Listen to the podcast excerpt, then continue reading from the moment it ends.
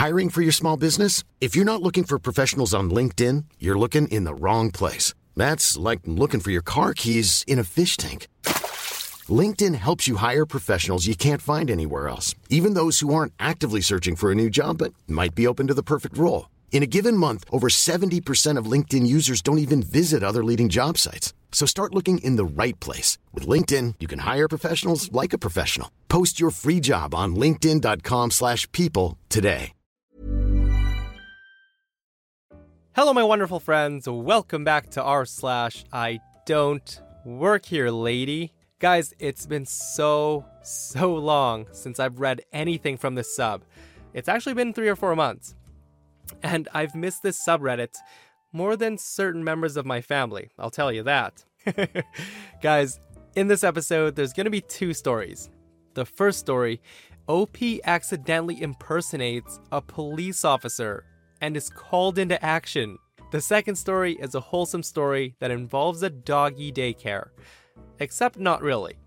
I hope you stay for the tales today and hit that subscribe button for future stories. Let's get into it. This first story is titled Accidentally Impersonated a Police Officer. So, a while back, I was coming home from a Halloween party. I'd gone in a police officer costume for no reason other than they let me keep the costume after I played a police officer in a safety video at work, so I didn't have to spend any money to go to a party. The costume was very high quality, convincing, and realistic. I'd had a few too many drinks, and by the time I left the party, I couldn't really tell you what I was dressed as, or where I was coming from, or where I was headed. I was just on autopilot, stumbling back to the bus stop to head home. As I was making my way, someone seemed like they were flagging me down. They were yelling, Hurry! Hurry, there's a couple fighting, and I think she's about to stab him. You have to come quick. Still on autopilot, I ambled over in their direction, not in any big rush, so the girl was really floored and kept yelling at me. And I'll be damned, there was a fight going on. I wanted to say to the person who flagged me down, Why, thank you. How considerate of you to clue me in on this awesome fight so I can watch. But I wasn't feeling articulate enough, so I just kind of gave a thumbs up and watched the two people scream at each other. It was a young man who looked as though he'd just woken up and come down from his apartment, and a woman who was dressed for the clubs but looked like a mess. They were screaming at each other, and she kept shoving him and making threats, saying stuff like, It's always $50. Are you really gonna make me do this over $50? While the guy kept saying, I'm not gonna argue with you, I'm not. It seemed like the people were looking at me, but I didn't have the slightest idea why. Finally, the person who flagged me down said, Well, are you gonna like do something? I was baffled, a bit flattered, but also confused. I was trying to make sense of the situation. Was I somehow involved in this altercation? Did I know these people? Did I cause this fight? But it was clear that everyone expected something of me, so I decided the best course was to fake it until I made it. I charged over, doing my best impression of authority, while trying to place the face of either person in the argument. I can't remember exactly what I said, but I'm told it was along the lines of, Hey, hey, guys, chill. What's the matter? What's happening? Let's just talk. As I got closer, I saw the woman was holding her car key between her fingers and jabbing it out like she planned to stab the man with it. I just giggled and said, Okay, first of all, that won't work. Haven't you ever seen World Star? Come on, she couldn't open a can with those. I don't know the first thing about physical altercations. Sober me wouldn't be the slightest bit emboldened by street fighting videos I watch at 3 a.m., but apparently, drunk me felt qualified to offer advice. There was a moment of stunned silence as the bystanders wondered how I could be so ineffective, and the arguing people wondered whether or not I was going to arrest them. When it became clear that I was as clueless as they were, the argument continued. Someone in the crowd said, What? Did you hear that? And someone else suggested, We should call another policeman, like 911. And I was thinking, What? Yeah, of course. I can't believe no one's called the police yet. This is really getting out of hand. Good idea. maybe I should call. So I'm just slack-jawed, watching them again along with everyone else, when someone finally says, Stop him! She's gonna hurt him! While looking directly at me. I wasn't sure why everyone wanted me to stop them. I mean, I was the biggest guy there, and I'm flattered that they think I could do something, but I thought to myself, or one of you guys could do something. You were here before me. But I figured I must be involved somehow and not understand why, because everyone kept addressing me directly. Maybe I owed someone money. Maybe I chatted with one of them at the party. In any case, I was like, I've got to hang out with these people more often. They've got a lot more trust and respect for me than my other friends. I was feeling good from all this attention and everyone expecting me to be able to handle things. Finally, I mustered up the most authoritative voice I could and yelled, Cut it out with the key! I told you, that will not work! I had everyone quiet again, so that was a step forward. Now, what exactly is the problem going on here? I asked. They started to explain, but they were both talking at once, and nothing they said gave me any better understanding how I was involved. So finally, I was just like, How do you two know each other? And the guy said, We're friends. We're, we're good friends. She's just overreacting a little right now. In hindsight, the guy probably had some drugs on him, or some other reason to want the cops, or, in my case, people dressed as cops, to go away, because he seemed terrified, even as he was saying it was all fine. As best I could piece together, stopping the fight would make everyone happy. So I thought back to how my mom would break up an argument and implored them Come on, guys. Friends shouldn't be arguing this way. Let it go. Whatever this is, we're all gonna set it aside. We're gonna sleep on it. Until then, I want you to hug it out. Come on. And I started ushering them into one another. I guess the girl really didn't want to deal with the people dressed as cops either, because though she begrudgingly put her keys down, she didn't go in for a hug. So rowdy drunk me was like, come on, hug. Anything could happen. Life is short. You could be dead tomorrow. This poor girl thought the police were threatening her if she didn't comply with an order to hug it out. They hugged. And then I was like, all right, where are you guys from? And the guy was like, well, I'm staying at this building here. And I was like, okay, then go home. You two need to cool off. And maybe tomorrow you'll have forgotten about the whole thing. You go too. Go. Go somewhere else. I said that to the girl as I was vaguely gesturing her away from the building. She started to say something about her $50, but I was too tired and ready to go home, so I was like, Now, you can pick this up again tomorrow. You too, man. Go inside, get some sleep. It's late.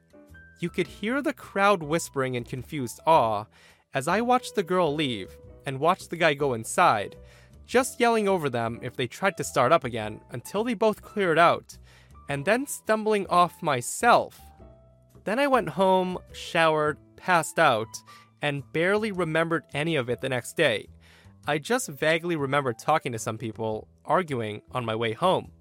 About a week later, I went to this friend's house again, and someone was there who apparently had been in the crowd. And they were like, Oh my goodness, you're the cop who broke up that fight in front of my building. Between you and me, I promise I'll keep it on the low, but were you drunk on the job? You seemed trashed.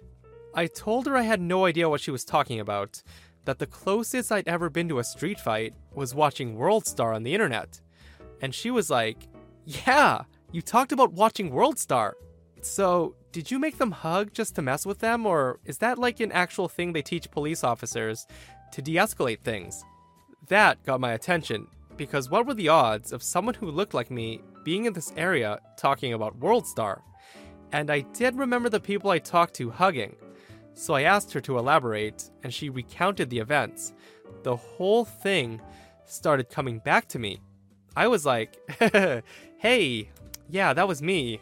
I was more focused on breaking up the fight and not really registering the cop part. So my confused buddy was like, uh, don't pull her leg like that. Come on, they wouldn't let you be a cop on your best day. And I had to think about that for a second because he was absolutely right. Finally, I put the pieces together and sheepishly explained the mix up. We all had a good laugh over it, and I learned never to drink while dressed as someone it's illegal to impersonate, even accidentally, because you never know what could happen. Guys, I laughed so hard reading this for the first time. It's easily one of my favorite I Don't Work Here Lady stories on the sub, hands down. The way he went about it was incredible. Come on, guys, hug it out, hug it out. I can't believe that worked. Things could have gone way worse that night, and somebody could have had their eyes poked out with that key. I can only imagine everyone's faces as they were watching him, trying to de escalate the situation while slurring his words. This post is gold. This next story is titled, This Isn't a Dog Daycare at All. One size fits all seems like a good idea for clothes until you try them on. Same goes for healthcare. That's why United Healthcare offers flexible, budget friendly coverage for medical, vision, dental, and more. Learn more at uh1.com. I'm Sandra, and I'm just the professional your small business was looking for. But you didn't hire me because you didn't use LinkedIn jobs. LinkedIn has professionals you can't find anywhere else, including those who aren't actively looking for a new job but might be open to the perfect role, like me. In a given month, over 70% of LinkedIn users don't visit other leading job sites. So if you're not looking on LinkedIn, you'll miss out on great candidates like Sandra. Start hiring professionals like a professional. Post your free job on linkedin.com/people today. A while back, I was working in an office that allowed dogs. It was an open floor plan, and since customers never came into the office, we kept the dogs' food and water bowls right by the front door, just because it was the most convenient space and no one would see them but us, who worked there. Of the six of us who worked in the main office area, I was the only one who didn't have a dog and always felt horribly left out. To make matters worse, across the way was a doggy daycare. One day, a very frantic woman came in, and she had an absolute massive basset hound with her. Usually, the only people who come into the office were associates who had appointments, but it was rarely brought their dogs. She ran up to me and said, Do you work here? And I said, Yes, how can I help you? And she said, I wasn't sure if you took walk ins, but I read this online that I could just drop him off. I tried to call, but no answer. I didn't know exactly what she was talking about at that point, and I said, Come again? Who did you call exactly? Thinking if I could saddle her off to whoever it was she came to see, I wouldn't have to decipher her problem. She said, Well, it doesn't matter now. Look, something urgent's come up, and I really need to leave him here. Here's his food he likes, and I'll be back within a few hours. At this point, I wasn't thinking of the doggy daycare. I thought maybe she was a friend of someone here. I said, "Well, all right. Can can I get your name, please?" She said her name and then asked if I needed her to sign in or anything, and I was so confused at this point that I just said, "Why would I need you to sign something?" And she left almost immediately.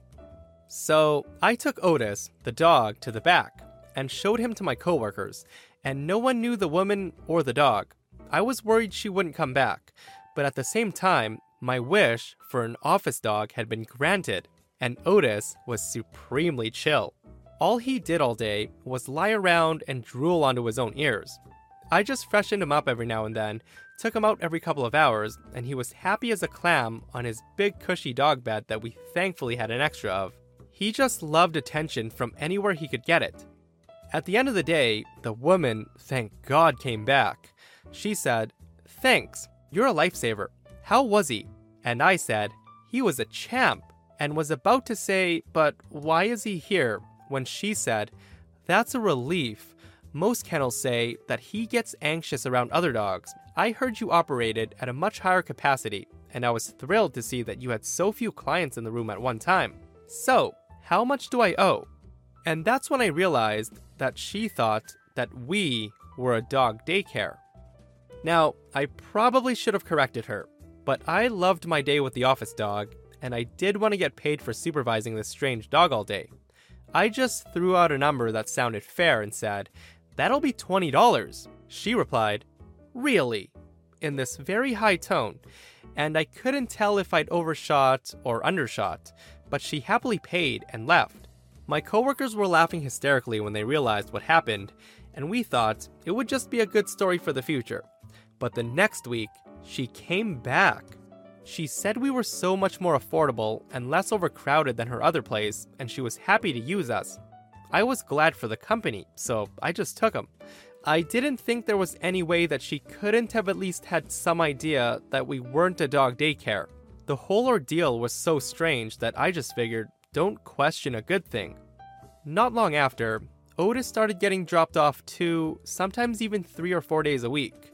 I was in heaven. He was such a love, and he made fast friends with the delivery guys and visitors. One day, we took our office Christmas card photo, and Otis was over that day, so we included him in a Santa hat. It was pretty great. But it turns out, Otis's owner was friends with one of our clients, who I guess happened to have the card out on her table, or was kind enough to display it alongside her other holiday cards. Because one day, Otis's owner came in holding the card and walked up to me and said, I can't even believe I'm asking this, but is is that my dog in this photo? This isn't a dog daycare at all, is it? It's just an office. She said it with a note of surprise, as though she was looking around and putting it together for the first time. Then she was like, Then who are all these other dogs? And I explained. I was terrified that she was going to demand her money back, or worse, take some sort of legal action against us for misrepresenting ourselves as a dog daycare business, or even complain to corporate. Instead, she basically said, Why didn't you ever say anything? And I explained that we really just liked having Otis around. She stopped for a minute and seemed to be thinking and said, Is that right? I said yes, and told her the story of how I was the only one in the office without a dog, so I loved the company. She seemed a little hesitant, understandably, because the whole thing was so weird. She turned to my coworker and asked if I was telling the whole truth, and the coworker backed me up. So she said, Well, I wish you'd said something sooner. Could have saved me a lot of embarrassment with my friend back there. All right, I have to get going. See you at 4 o'clock. And she left Otis. I couldn't believe it. I said, So he can stay? And she replied, Where else would I find someone to watch him one on one all day for 20 bucks? And off she went. Otis stayed my office dog until his family moved away. Luckily, right around the same time, I took a new job. Now that was a wholesome story, guys. I had the biggest grin on my face while reading the story, and I hope you enjoyed it as well. On a side note, does anybody know what doggy daycares usually charge? Probably a lot more than 20 bucks, right? And that wraps up this episode of r slash I don't work here lady. Guys, if you enjoyed this episode, be sure to hit the thumbs up. If you missed my latest episode of r slash I do work here lady, it's right here, where an owner of a multi-million dollar company is mistaken as a homeless man. It's a really great story, and you've got to check it out if you haven't heard it already. And I'll see you guys in the next one.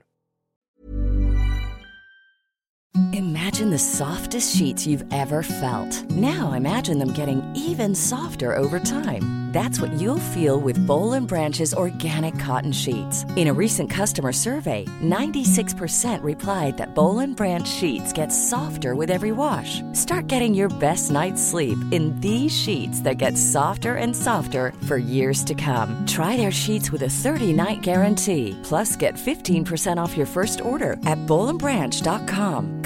BUTTERY. Exclusions apply. See site for details.